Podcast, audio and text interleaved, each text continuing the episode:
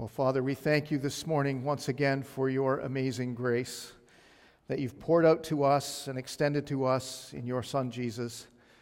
We thank you for forgiveness and life in his name. We thank you for the privilege of being called your children, brothers and sisters in Christ.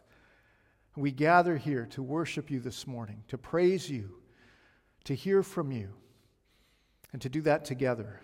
And Father, as we meet here now around your word, we pray that you would speak into our lives, into our hearts, that you would uh, continue to shape us and use us for your purposes.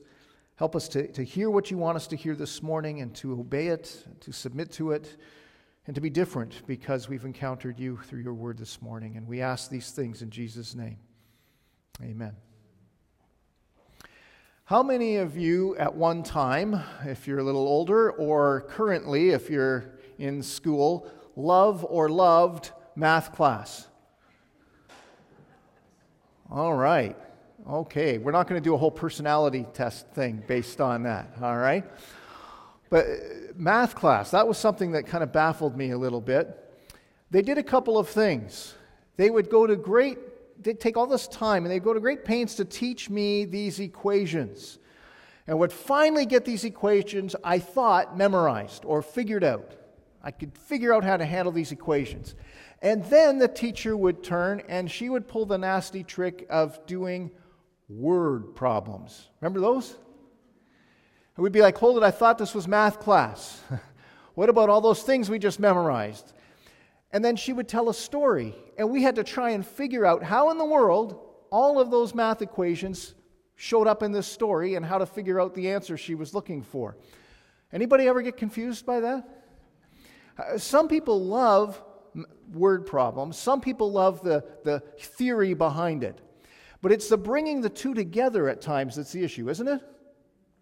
Bringing real life to the theory and bringing theory to the real life. That can be a challenge with word problems in math, can't it?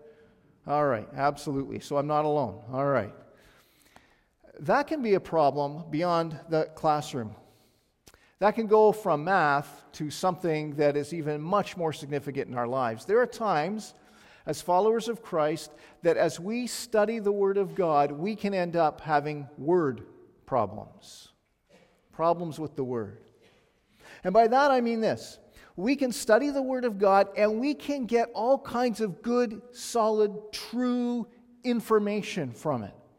And we can have it correct, we can have it just right down all the, all the T's crossed and the I's dotted, we can have that correct. The problem sometimes then is taking that good information and plugging it into every day.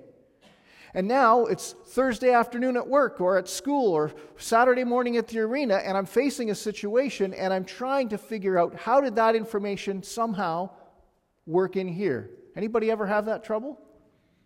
That can happen to us, can't it? Well, this fall we are going to take uh, this approach. Those word problems show us, by the way, that we do understand the information well because we now know how to apply it. And when it comes to the study of the Word, it's never about information, is it? It's about changed lives. It's about renewed minds and transformed lives and, and living differently. Well, this fall, we are going to take some time and we're going to be studying the next few weeks through the first few chapters of Genesis. We are planning in November to spend the month of November walking through the book of Ruth together. But before we get to these studies, I wanted to come back and wrap up what we've done this summer with a final message in our series on the person and work of the Holy Spirit. We've covered a lot of material. We've had our interruptions over the summer and that kind of thing, but we've covered a lot of material, haven't we, on this important topic. Uh, we've studied who the Holy Spirit is. We've studied what it is He does, what He does for us, what He does in us, what He does among us, what He does through us. We've studied all of that. The question is because that's not just supposed to be information, what do we do with it all? Do we just say, now we know some really good, important information about the Holy Spirit, who He is and what He does? Or do we have a way to figure out how to take all that we've learned and plug it into life? So that as we're walking with God, we're walking with God together, we're facing different circumstances and situations as we go, we can see how best to live this out. So that's what we're going to do this morning. We want to know what do we do with this information? How do we respond to and relate to the Holy Spirit? As we've been going along, a few times we've mentioned that quote from A.W. Tozer, who said that if, if the Holy Spirit was removed from the, the church in the first century in the book of Acts, 95% of what they did would come to a complete end. And they would all know it. But he said if the church in North America today had the Holy Spirit removed, 95% of what we do would just keep on going and no one would know. And we don't want that to be us, do we? Absolutely not. We don't want to fall into that trap. So, how do we apply what we've learned? We're going to look at that together this morning as we consider how to respond to the Holy Spirit. And as we do, there are four things that we are told in Scripture when it comes to our response to the Holy Spirit. You know, we've already talked about how we keep on praying because He's praying with us and for us and those kind of things. But what, what are four things that we are told about our response to the Spirit? Two of them are negative. Don't do this in responding to the Spirit. And two of them are positive. Instead, do these two. So we're going to begin by uh, turning to 1 Thessalonians chapter 5 this morning. 1 Thessalonians chapter 5. And we're going to begin on, with the two negatives, and then we'll end with the two positives. So Paul tells us we are not to respond to the Holy Spirit this way. The first is do not quench the Spirit of God. 1 Thessalonians 5, verse 12, he says, We ask you, brothers, to respect those who labor among you and are over you in the Lord and admonish you, and to esteem them very highly in love because of their work. Be at peace among yourselves. And we urge you, brothers, admonish the idle Encourage the faint hearted. Help the weak. Be patient with them all. See that no one repays anyone evil for evil, but always seek to do good to one another and to everyone. That's inside and out there. Rejoice always. Pray without ceasing. Give thanks in all circumstances, for this is the will of God in Christ Jesus for you. Do not quench the Spirit. Do not despise prophecies, but test everything. Hold fast what is good. Abstain from every form of evil. Now may the God of peace himself sanctify you completely, and may your whole spirit and soul and body be kept blameless at the coming of our Lord Jesus Christ. He who calls you is faithful, he will surely do it. Paul is wrapping up this first letter to the church in Thessalonica. And as he concludes this letter, he has some, some kind of point form instructions for them, doesn't he? He says, I want you to remember these things. And he walks through how they're to live, how they're to act, how they're to interact. And he talks about these things in, in kind of point form manner, and we can scoot through them, and we can kind of get a, the gist of what he's saying. But we can often miss a couple of them. Because right in the middle in verse 19, you have these five words do not quench the spirit. Now, it's easy for us to read that and just keep going. The question is, what does it mean to quench the Spirit? Because apparently it's possible to do that. Otherwise, he wouldn't warn them against it. So, how do we quench the Spirit? If we can figure that out, then we know how not to quench the Spirit. So, what does that all mean? Well, this phrase could also be translated, and maybe some of your translations here this morning have some of these phrases stop putting out the Spirit's fire. Stop putting out the Spirit's fire. Uh, stop extinguishing his lamp. That kind of idea. Don't dump water on what the Holy Spirit is cooking up there. Don't throw a wet blanket on the fire that he's got started.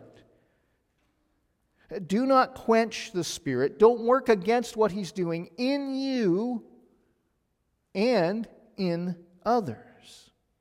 The context here talks about what they're doing personally, but if you look at it, it's what they're doing together, how they're walking through this together. So this is don't quench the spirit in you, but don't quench the spirit in others as well. It's not only just about me, it's about what are we doing in our response to the Holy Spirit. Now, over here this morning, I have two glasses of water. It's just, it's just clear tap water, all right? Nothing fancy in it, nothing at all. And what I'm going to do this morning is I am simply going to, if I can get this package to cooperate and open, there we go. I am going to put some Alka Seltzer in both of these glasses.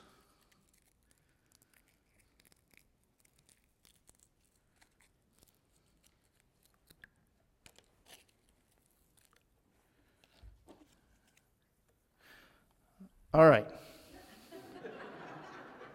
Now, can you see what's going on here? I have put Alka Seltzer in both of these glasses. So, so would you argue with me that there's Alka Seltzer in both glasses?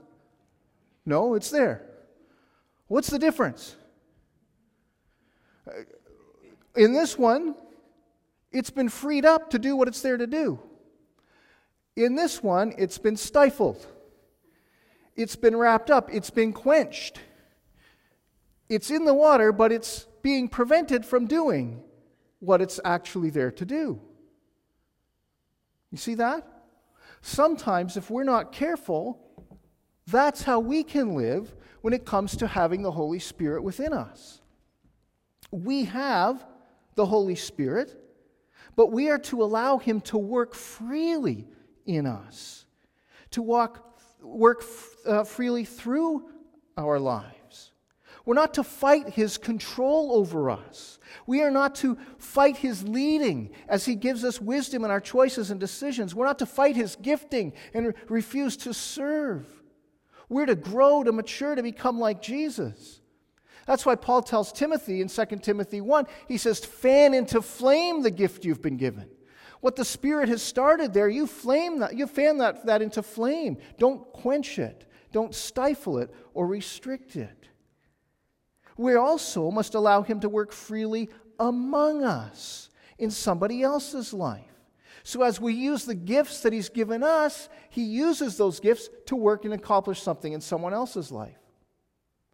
And as He's working in the life of another believer, transforming their lives by renewing their minds, showing them things, changing things, and using them with the gifts they've been given, we are not to stifle that and throw a wet blanket on that and keep them from serving and growing. We're not to quench the Spirit. He says, use your gifts and let others use theirs as well. Encourage their growth. Do not work against what the Spirit is doing in your life or in someone else's. Do not quench the Spirit. He's there, He's there for a purpose. Don't fight Him, let Him work. Let Him work. The next thing that we're told on the, the negative side of that is found in Ephesians chapter 4. Turn to Ephesians chapter 4 with me this morning.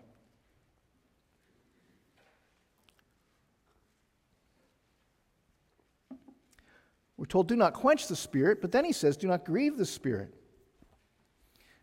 We get to Ephesians chapter 4, verse 25, and we start here.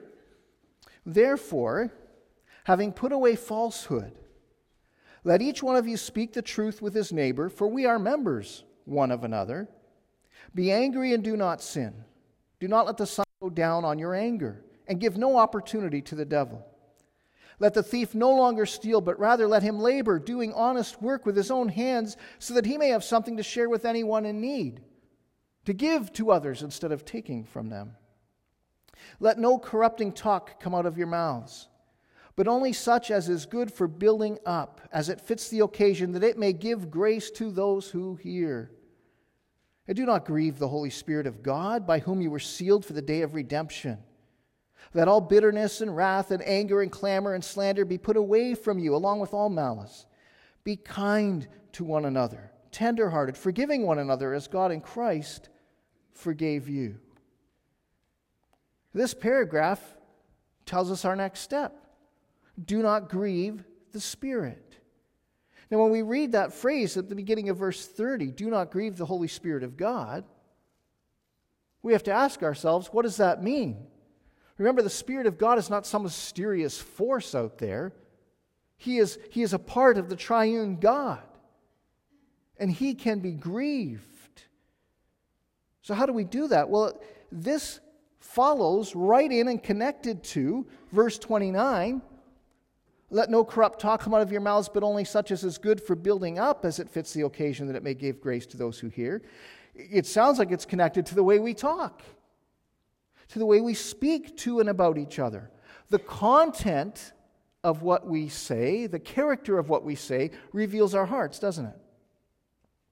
And so this is talking about our speech. He says, Be careful what you say. Don't let anything come out of your mouth that is not just sinful, but is not helpful. Instead, speak in a way that builds each other up according to your needs and will bring blessing, grace, benefit to those who are listening to you, who hear it. So we've got to be careful in the way that we speak. But as you look through this whole paragraph, he's talking about speaking honestly, he's talking about speaking with, with kindness, he's talking about speaking with wisdom, and he, and he walks through these things, but he's also talking about some other actions. So it's not just what we say, it's also what we do, how we live. And the whole thing is, is not just done in a vacuum, it's how we live and speak with each other and amongst people out there. What is the intent and the impact of our words on those who hear it? What is the impact of our actions on those who see it? So, to grieve the Spirit of God is this it is to drag Him along as I sin, in the way I speak or in the way I live. The Spirit of God does not leave the believer, but he will grieve as a result of the activity of the believer. So don't drag him with me as I go. Don't drag him along as you sin, in how you speak to and about other people, in how you act. Do not drag him along and grieve him and break the heart of God, who sent his Son for those very things to redeem us from those. He also saying here, because of the context here, do not grieve the Holy Spirit of God as you sin, but also as that sin then damages the hearts and lives around you. As your children, as the kids at the church, as, as, as a visitor, as, as someone who doesn't know Christ, as a, a new believer, as, as somebody who's a close friend of that person, as people hear you speak, as people watch you act. Is there damage being done? That is sin and it grieves the Spirit of God. So he says we cannot do that. If you look back to the beginning of this chapter, Ephesians 4, verse 1, he says, I therefore, as a prisoner for the Lord, urge you to walk in a manner worthy of the calling to which you've been called, with all humility and gentleness and patience, bearing with one another in love, eager to maintain the unity of the Spirit in the bond of peace.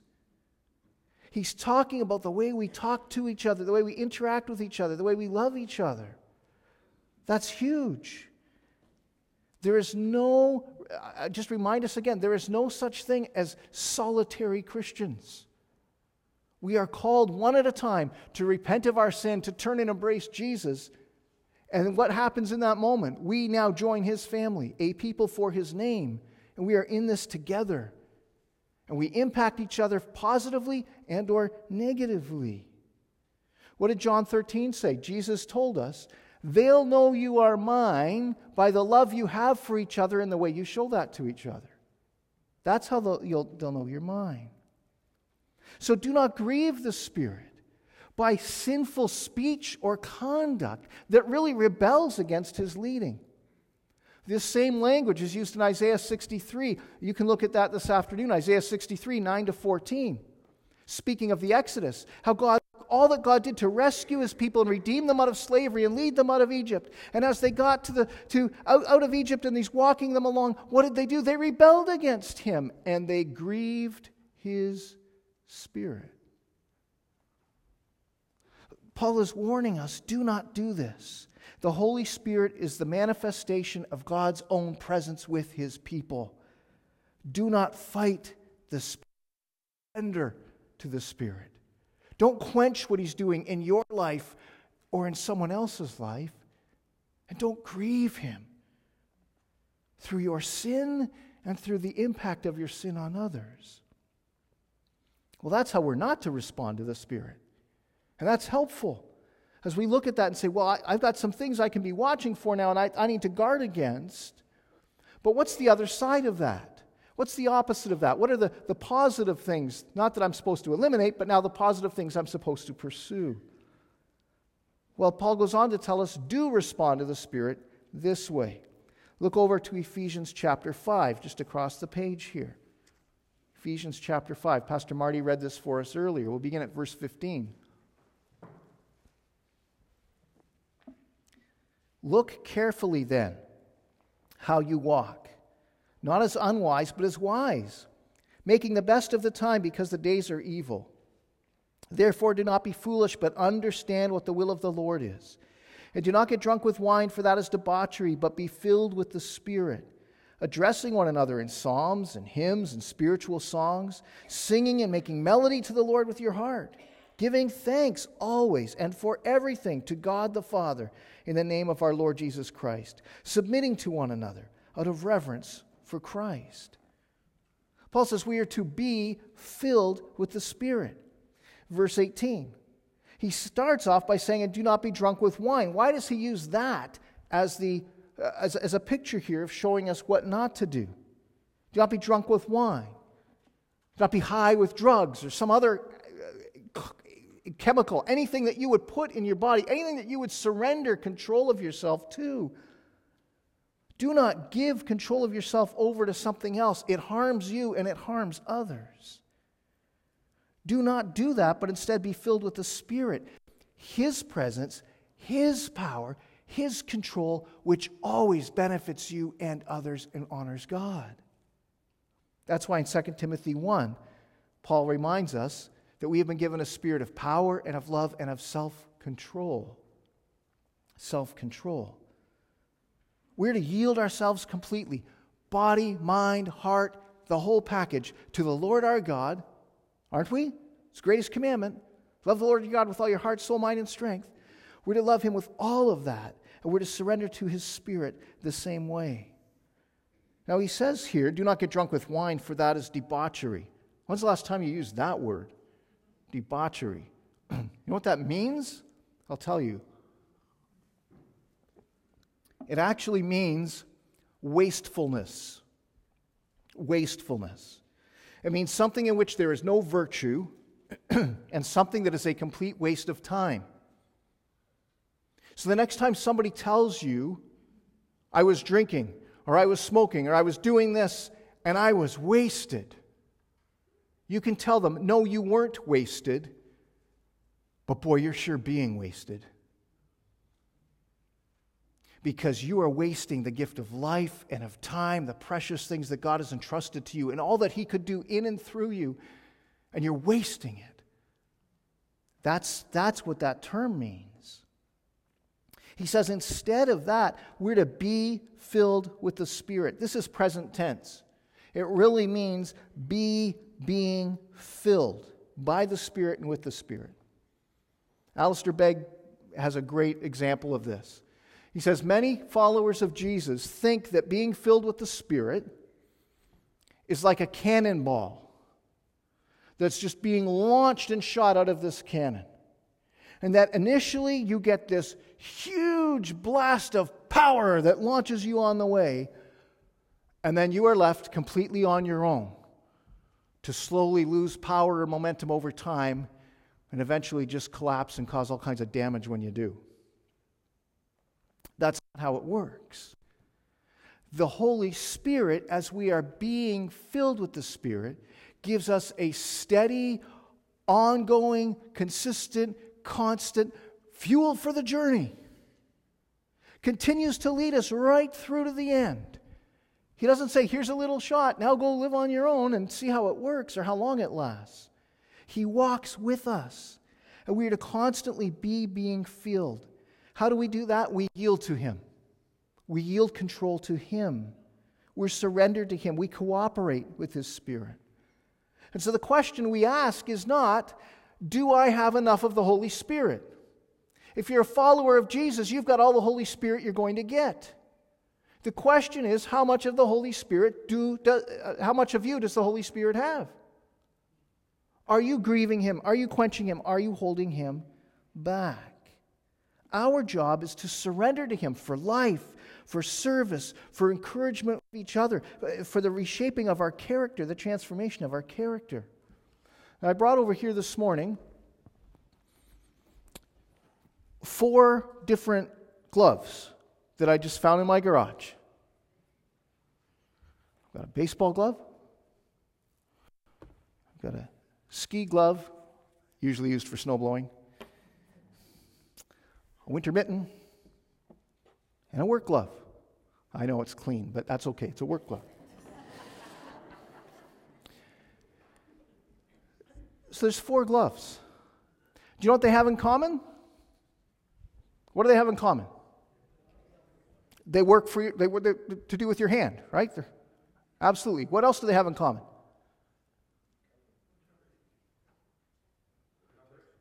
Okay, they cover your hand. They, they also have in common the fact that they're mine. They also have in common the fact that they are absolutely lifeless and just laying there. Now, here's how they're different they're made of different material, they're all made for a different purpose. They were all made at a different time and a different place, but they've been brought together at my house for my purposes and my benefit. And I've brought together for that purpose. But they are absolutely useless and can do nothing on their own unless we do that. And now suddenly the glove comes to life and it can do what it's there to do. This will catch no baseballs lying there. I put it here and it will catch some. All right? But do you see? You see the difference?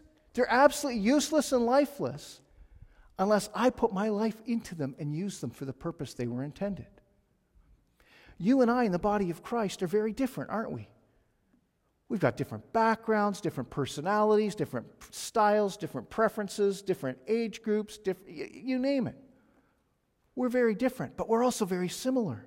And the thing that we share is we're created by God, we're rescued by Jesus to be His people, a people for His name, and He's collected us together not to just sit on a shelf, but that His Spirit might fill us and use us to accomplish His purposes.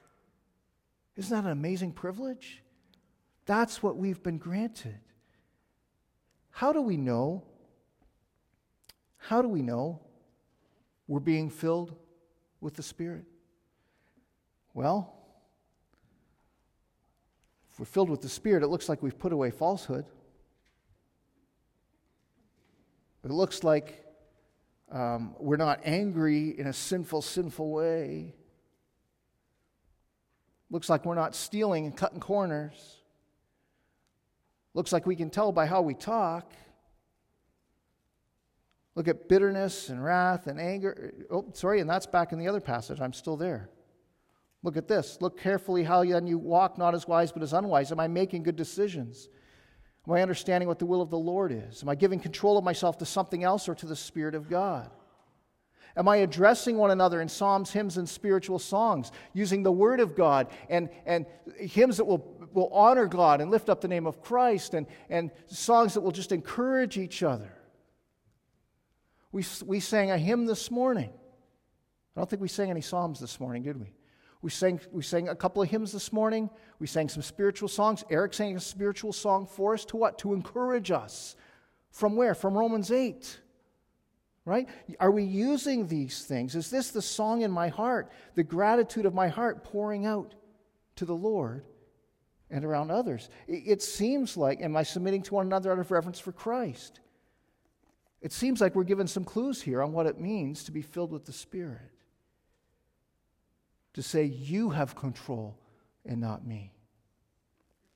Well, the last thing that I want us to see here today that we're told in terms of our response to the Spirit is found back in Galatians 5, where we were earlier in this series.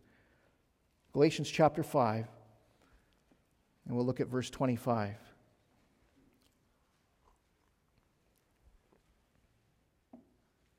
Galatians 5:25 we're told this if we live by the Spirit, let us also walk by the Spirit. Maybe your translation says, let us keep in step with the Spirit. So we're told to keep up with the Spirit, keep in step with the Spirit, walk by the Spirit. If you live by the Spirit, and that is all who are followers of Christ, all who are new creation, all who have forgiveness and life in His name.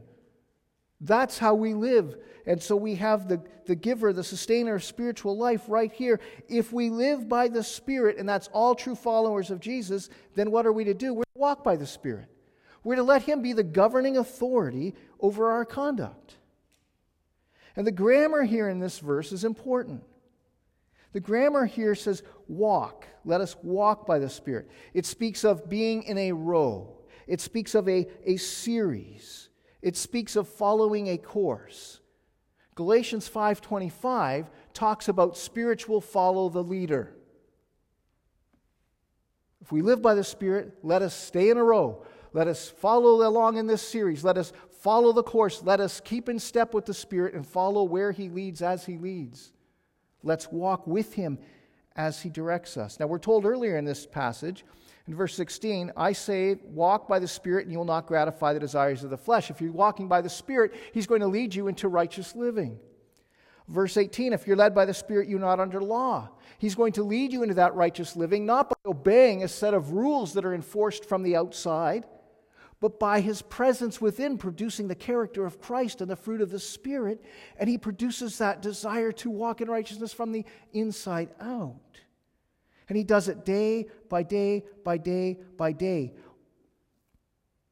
We're to keep in step with the Spirit and walk by the Spirit. By the way, look at verse 26. Let us not become conceited, provoking one another and envying one another. It also shows up in our interactions, doesn't it? Walking by the Spirit.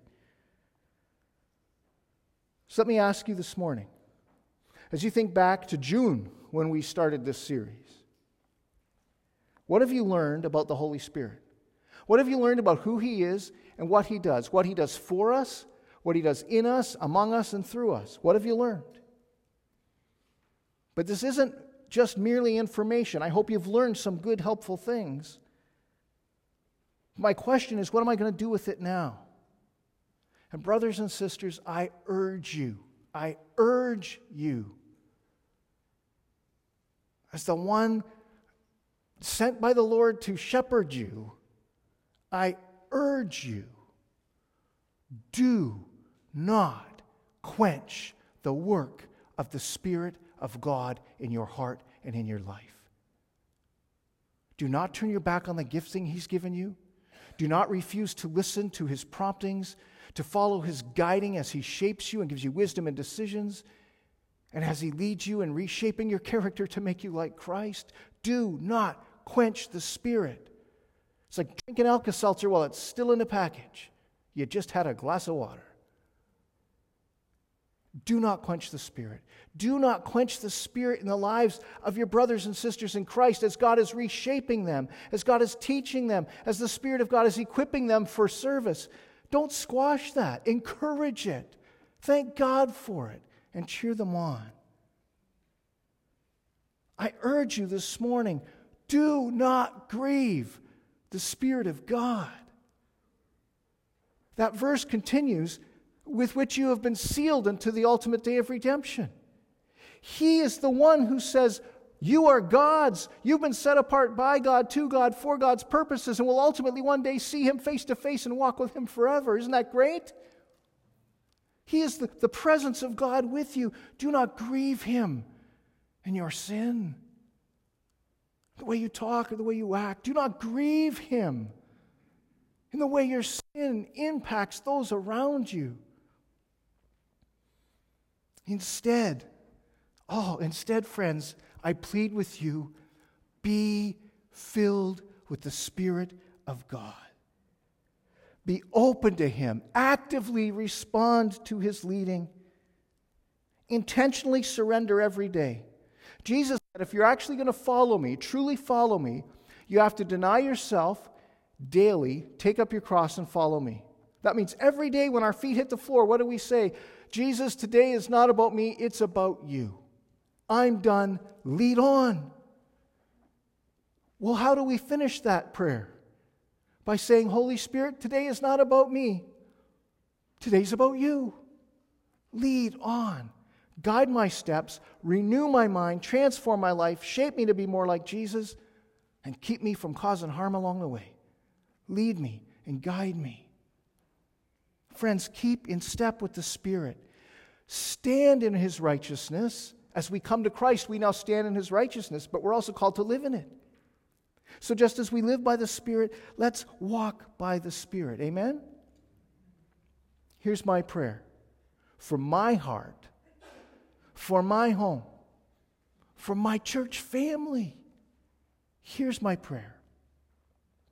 May God, by the presence and power of His Holy Spirit, accomplish His purposes in us and among us and through us for His glory, for the good of everyone in this room and the good of everyone in this town. May He do it as He renews our minds, transforms our lives, unites our hearts, and empowers our ministry, not at Harrow Baptist Church, but look around as Harrow Baptist.